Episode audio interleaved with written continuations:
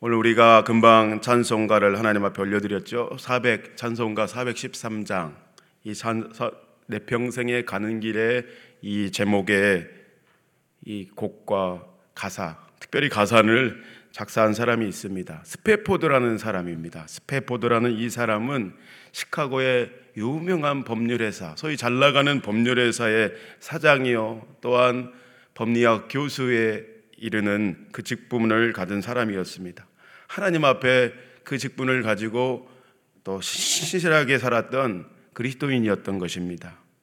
주 안에 굉장히 소위 잘 나가는 승승장구하는 사람이었어요.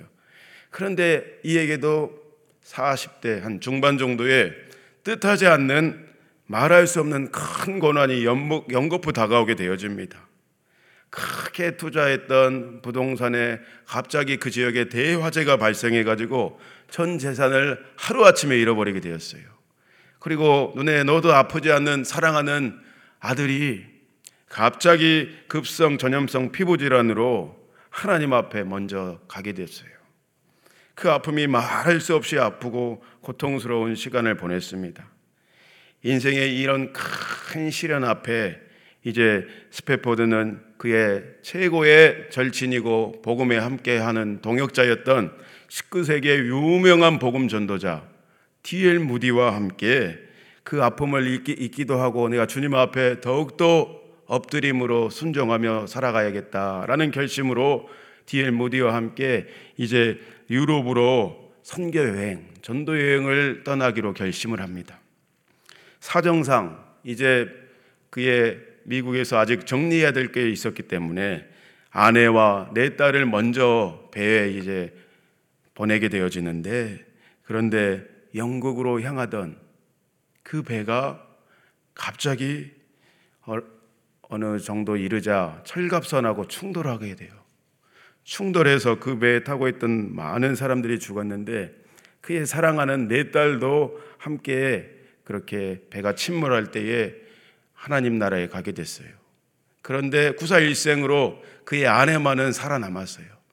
아내에게 연락이 옵니다. 나 혼자 살아남았다고.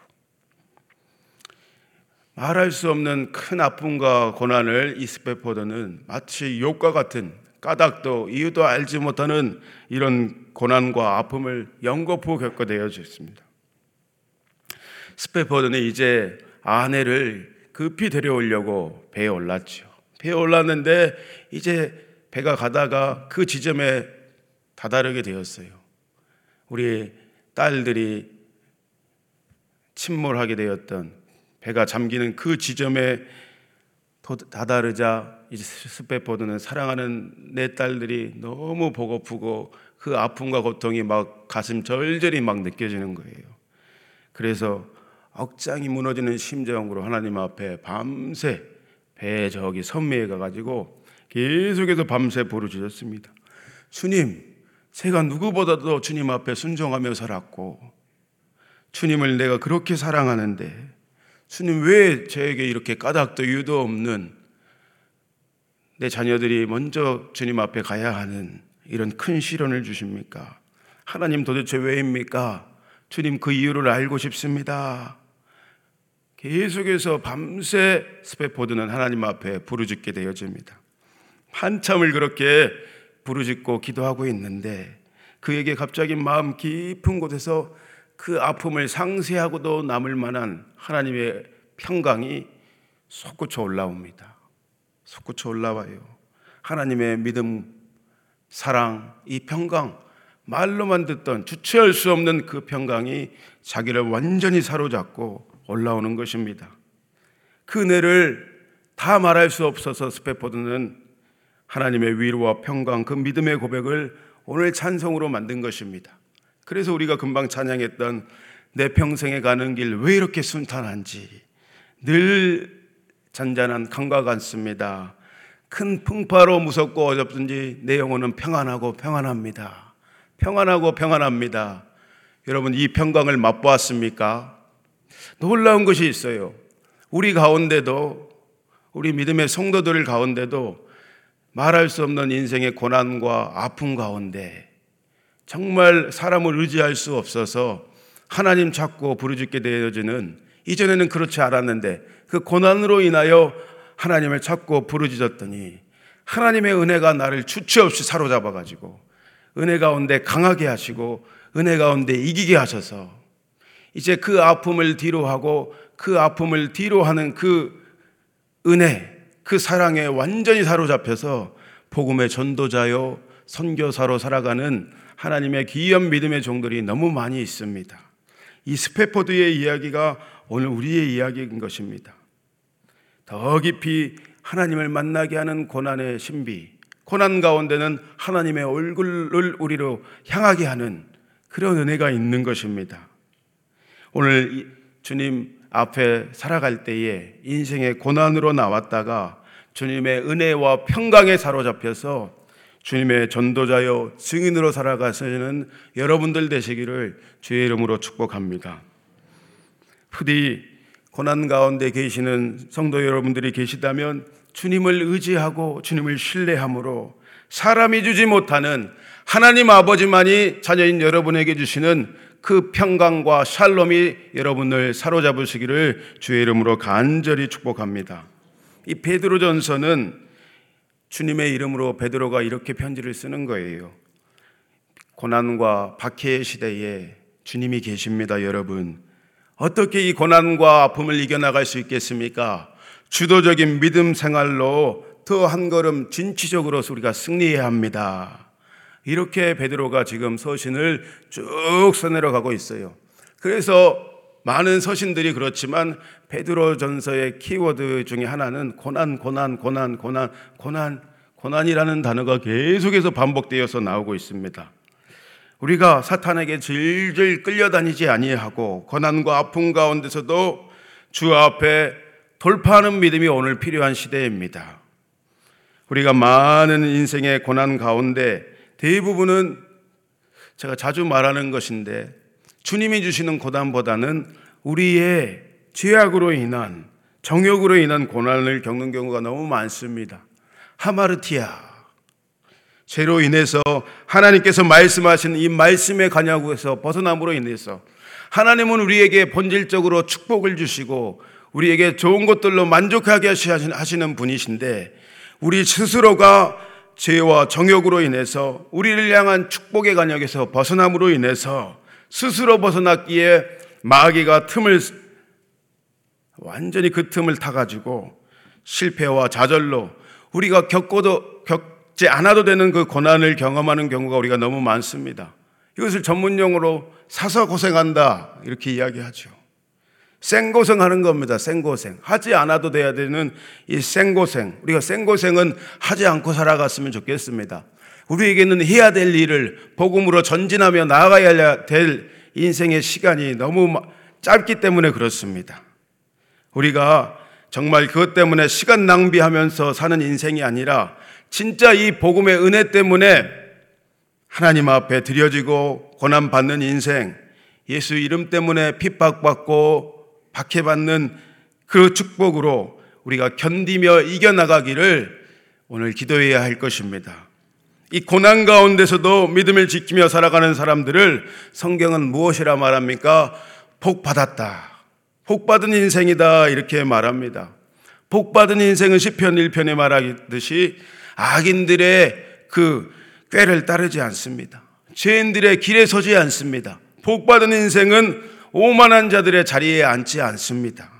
생명을 다해서 그저 이 말씀대로 살아가기를 소원하고 강구합니다.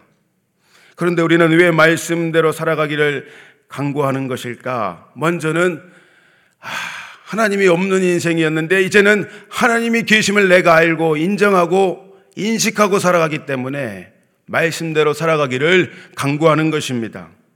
그렇게 되어질 때에 하나님의 은혜와 사랑이 우리를 주장해 버리기 때문에 그렇습니다. 우리가 이 땅의 말씀을 붙들고 여러분 몸부림치며 살아가고 계시지요. 왜냐? 가만히 생각해 보면 우리에게는 이 땅이 아니고 우리의 참 고향, 저 천국, 본향이 있기 때문에 우리는 말씀을 붙들고 오늘도 실험하며 살아가고 있습니다. 장례를 집례할 때마다 제가 각성하는 것이 있어요. 정말 그렇구나. 우리는 한 줌의 흙으로 와서 흙으로 빚어져서 나중엔 흙으로 돌아가는 거구나. 인생이 이 육신이 별 것이 아니구나. 이 땅에서의 삶은 잠깐이요. 그러나 주님 앞에 우리가 설 때가 있는데 저 본향에서의 천국에서의 삶이 영원한 것이구나. 정신을 똑바로 차려야겠구나. 제 스스로 각성하곤 합니다. 베드로전서 2장 11절 말씀에 베드로 사도는 이렇게 이야기하죠. 사랑하는 자들아 거리민과 나그네 같은 너희를 고나노니 너희를 고나노니 영혼을 거슬려 싸우는 육체의 정욕을 제어하라. 본향을 소망하는 여러분들이여 우리의 영혼을 접먹고 대적하는 육체의 정욕과 이 혈기를 대적할 때에 제어할 때에 하늘로부터 영혼의 좋은 것들로 하나님께서 채워 주십니다. 하늘의 신령한 것들과 여러분들의 속사람을 주님께서 직접 변화시키시는 것입니다. 육체의 정욕을 오늘 우리가 정형하면 제어하면은 우리는 성령의 충만함을 경험하지 말라 그래도 하나님으로부터 경험하게 되는 것입니다. 살아 움직이며 역사하는 말씀대로 살지 말라 할지라도 우리는 자연적으로 이 말씀대로 살아가게 되어지는 은혜를 덧입게 되어집니다. 이 땅에서 하나님의 자녀요, 우리는 증인으로 부름을 받았습니다. 우리 모두는 주님의 증인으로 부름 받았습니다. 믿으십니까? 말씀과 하나님의 그 부르신 뜻대로 살아가는 것은 환란과 핍박을 이기는 주도적인 신앙생활의 비결인 것입니다. 세상에서도 뭔가 하나를 이루려면 어떻습니까? 거기에 집중해야 된다니까요. 올인해야 돼요.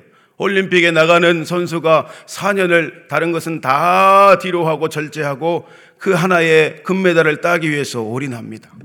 그러면 그 금메달을 따는 사람은 단 한 사람뿐인데 지구상에서 단 한 사람밖에 없는데 우리는 어떻습니까? 우리가 저 본향을 사모하며 끊임없이 믿음의 경주를 해 나가기 시작하면 우리 모두에게는 부름받은 우리 모두에게는 주님의 영광의 관이 주어집니다. 금메달과 비교할 수 없는 것이죠. 해의 영광이 다르고 달의 영광이 다르다 했습니다. 천국에서는 우리의 상급과 천국에서의 집이 판이하게 다를 것입니다. 베드로는 오늘 본문의 장로들에게 이렇게 이야기합니다. 고난 중에도 어른들이요, 장로들이요, 믿음의 본을 보이고 양무리의 본이 되어야 합니다. 반드시 물은 위에서 아래도 아래로 흐르듯이 어른들이 공동체 안에서 믿음의 본을 보이면 자녀 세대들은 그냥 그렇게 따라오는 것입니다. 그렇게 말씀대로 우리가 살아갈 때 영원히 함께 주님으로부터 주어지는 영광의 관을 얻게 되어진다. 본문의 4절에는 그렇게 기록되고 있습니다. 사도 바울은 자신의 영적인 아들인 디모데에게 디모데후서 4장에 보면 뭐라고 권면하냐면 이 땅에서 호흡이 닿는 날까지 때를 얻든지 못 얻든지 디모데야 말씀을 전파해야 한다. 그리고 고난을 받으며 전도자의 일을 하며 내 직무를 힘써 다하라. 디모데에게 이렇게 권면합니다. 여기서 내 직무를 힘써 다해야 한다. 이 말은 무슨 말이냐면 역시 주도적으로 적극적으로 하나님이 직분 주신 것들을 다하며 전진하라 이런 뜻이 되어집니다. 세상 일도 어중이 떠중이로 하면 아무것도 이루어지는 일이 없습니다. 되는 일이 없습니다. 바울도 스스로 고백하기를 나는 전제와 같이 부어지고 나의 달려갈 길을 마쳤다.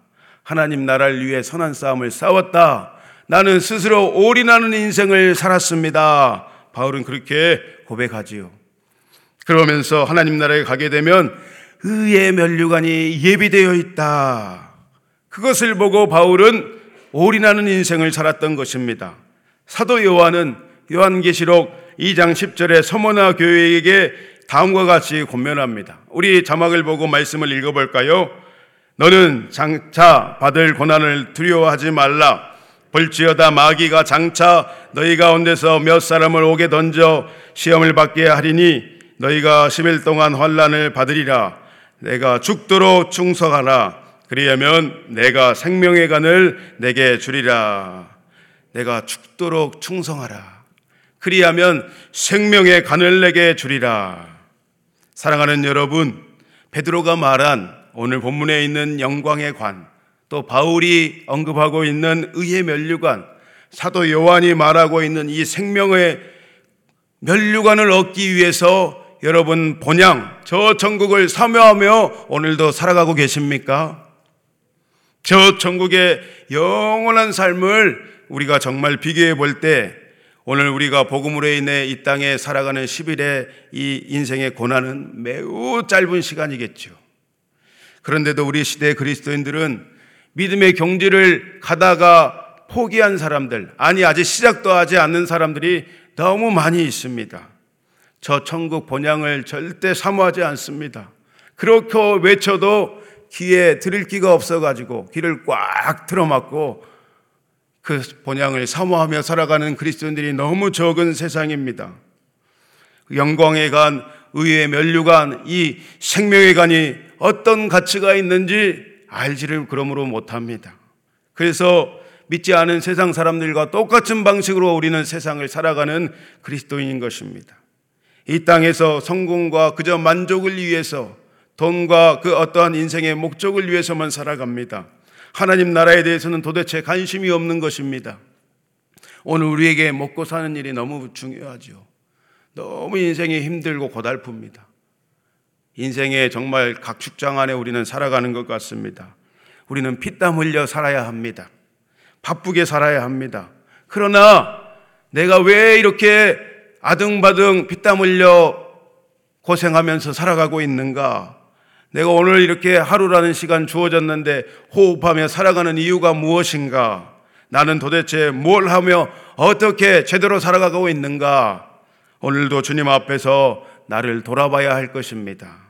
그렇게 하나님 앞에 나를 비추며 삶의 정체성을 분명히 함으로 충성스럽게 반응하며 살아가는 것이 성경적인 겸손의 모습이 되겠습니다. 다윗은 하나님 앞에 참 겸손한 사람이었어요.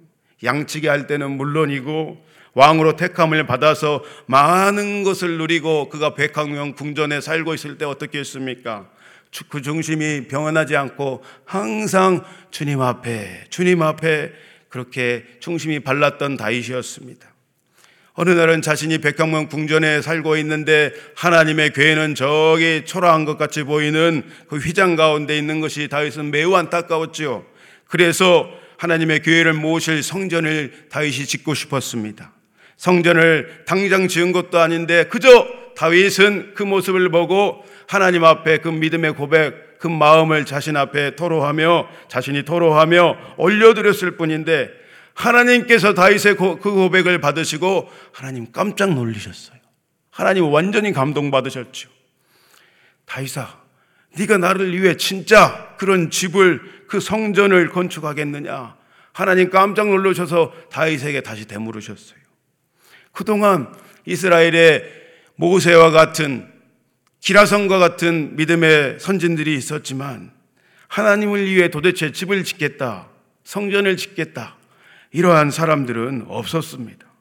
그래서 다윗이 그 마음만을 올려드렸을 뿐인데 아직 그 일을 하지도 않았는데 하나님이 감동을 받으셨던 겁니다. 오늘 우리의 인생 가운데도 하나님이 우리의 믿음의 고백 그것을 올려드릴 때 하나님 감동받으시면 우리의 인생 가운데도 선한 역사가 일어납니다. 하나님께서 다윗에게 약속하셨습니다. 다윗아, 내가 있잖아. 나, 내가 누군지 알지. 내가 네 이름을 위대하게 만들어 줄 거야. 다윗아, 모든 대적들로부터 내가 너를 보호하고 지금껏 그랬듯이 앞으로도 인도하고 너를 지킬 것이다. 네 가문은 내가 책임질 거야. 그리고 다윗아, 내가 네 그 마음을 받았다. 내가 있잖아. 너를 위해 집을 지어 줄 거야. 그리고 네 왕위를 내가 책임지고 견고하게 할 것이다. 하나님께서 다윗에게 감동받으심으로 다윗에게 그런 약속을 축복을 세트로 약속해 버리십니다. 다윗의 겸비함의 축복이 오늘 이러한 약속까지 받게 되었음을 우리는 말씀을 통해 볼 수 있습니다. 사무해라 7장 18절 말씀에 다윗이 이를 겸비하게 하나님 앞에 기도합니다. 다윗 왕이 여호와 앞에 들어가 앉아 이르되 여호와여 도대체 자기도 이상한 거예요. 나는 누구이오며 내 집이 무엇이기에 내가 이렇게 축복을 하나님 앞에 받고 누리며 살아갑니까? 내가 생각하기도 이상합니다. 나는 그냥 양이나 치는 자였는데 하나님 아무리 생각해도 이 축복을 받을 자격이 내가 안 되는 것 같습니다. 다윗이 이렇게 기도하죠. 여기서 다윗의 모습을 볼 수 있습니다. 겸비함의 모습입니다. 여호와 앞에 들어가라는 말은 하나님 앞에 지속한 행위를 했다. 날마다 어려서부터 다윗은 하나님 앞에 지속적으로 꾸준하게 성실하게 신실하게 하나님과 교제하며 하나님 앞에 섰던 모습을 우리는 볼 수 있습니다. 세상에 잘 나갈 때에도 끊임없이 주님 앞에 들어가고 들어가고 들어갔던 다윗 여기에 형통의 비결이 있습니다. 앉아서라는 말은 역시 주님 앞에 오랜 시간 자리를 지키고 그 교제 가운데 머물러 있었다. 그런 뜻이 되겠습니다. 목동일 때는 물론이고 세상의 왕이 되어서도 그렇게 되어진 경우가 쉽지 않은데 다윗은 그렇게 주님 앞에 겸손의 모습을 보였던 것입니다. 오늘 본문에 5절과 6절에도 이렇게 말씀합니다. 겸손으로 허리를 동이라. 겸손한 자들에게는 은혜를 주시겠다. 6절의 말씀 우리 다 같이 읽어봅시다. 시작. 그러므로 하나님의 능하신 손 아래서 겸손하라. 때가 되면 너희를 높이시리라. 제 이 말씀 가지고 많이 기도합니다. 제발 하나님 앞에 겸손하라. 때가 되면 네가 높아지려고 하지 않아도 정말 겸손한 모습으로 낮은 자리에 있으면 하나님이 자신의 영광을 위해 너를 높이겠다. 주님이 여러분에게 약속하시는 줄 믿습니다. 이렇게 주님 앞에 머물러 겸비한 자들에게는 오늘의 본문의 10절의 말씀이 그대로 임하는 것입니다. 10절의 말씀도 읽어봅시다. 모든 은혜의 하나님, 곧 그리스도 안에서 너희를 부르사 자기의 영원한 영광에 들어가게 하시니가 잠깐 고난을 당한 너희를 친히 온전하게 하시며 굳건하게 하시며 강하게 하시며 털을 견고하게 하시리라. 아멘. 우리의 인생 가운데 잠깐 허락하신 인생 가운데 잠깐입니다. 영혼에 비하면. 이 고난, 고난을 당한 여러분들을 하나님께서 주님께, 주, 여러분들이 주님 앞으로 주도적으로 나아오기 시작하면 어떤 일이 벌어집니까? 여러분들을 주님께서 친히 온전하게 하십니다. 여러분들을 하나님께서 은혜로 굳건하게 하십니다. 여러분들을 은혜 가운데 강하게 하십니다. 세상을 넉넉히 이기고도 남을 그 고난을 이기고도 남을 강함을 하나님께서 부여해 주시는 것입니다. 여러분들의 믿음의 터, 삶의 지경을 굳건하게 하시고 지경을 넓히시는 하나님이 바로 여러분의 하나님 아버지 되심을 믿고 오늘도 말씀 붙들고 주님 앞에 주도적으로 나가시므로 승리하시는 하루 되시기를 주의 이름으로 축복합니다. 오늘도 말씀을 붙들고 기도합시다. 하나님, 주님 나라의 영광을 위해 짧은 생 더욱더 매진하며 나아가겠습니다. 주님 앞에 겸비하며 믿음을 굳건하게 하여 주옵소서. 주님, 나를 붙들어 사용하여 주옵소서. 주여 한번 외치고 기도합시다. 주여, 하나님 우리를 불러 주님 나라의 일에 참여하게 하신 주님은 믿부시고 오늘도 신실하신 분이심을 고백합니다. 하나님 오늘도 주님 나라의 영광을 위해 살아가길 원합니다. 먹든지 마시든지 너희는 주의 영광을 위해 살아라 주님께서 명령하셨사오니 그 말씀 붙들고 나에게서 시선을 돌려 주님께로 주님 앞에 겸비함으로 서 있기를 원합니다. 주님 나의 믿음의 고백 가운데 믿음을 굳건하게 하시고 강하게 하시고 털을 견고하게 하여 주옵소서. 주님이 오늘도 나를 붙드셔서 하나님 나라의 영광에 참여하게 하실 하나님 그 하나님 그 아버지의 영광의 하나님을 바라보므로 오늘도 승리의 기쁨과 그 영광을 주님 앞에 온전히 올려드리길 원하오니 성령이 주여 주장하시고 주여 주의 영광을 위해 살아가는 하루의 한 날 되어주도록 주님 함께하여 주옵소서. 오늘도 우리 가운데 승리를 주시는 주 예수의 이름을 높여 찬양하며 예수님의 이름으로 기도하였습니다. 주여, 주여, 주여, 아버지 하나님, 오늘도 인생의 소망, 인생의 소망, 하늘의 소망을 붙들고 고난 중에도 주님 앞에 나온 성도들의 간구와 기도를 기뻐 받아주시고 우리의 아버지 하나님 묻어져 있는 심령을 주의 은혜로 충만케 하여 주시고 성령의 뜨거운 역사로 말미암아 넉넉히 주님 나라 위에서 살아갈 수 있도록 쉼을 허락하여 주옵소서. 하늘의 권세와 능력으로 아버지 하나님의 놀라운 사랑으로 우리 가운데 충만 충만 우리 가운데 충만 충만하게 아버지 의 은혜를 건립혀 주시고 그 힘의 능력으로 강건하여서 하나님 위에 살아가는 복된 인생 살아갈 수 있도록 적천후국을 사모하며 살아갈 수 있도록 하나님 임자여 주옵소서. 우리의 기도 가운데 성령이시여 동력 삼아 주시고 단식하여 주옵소서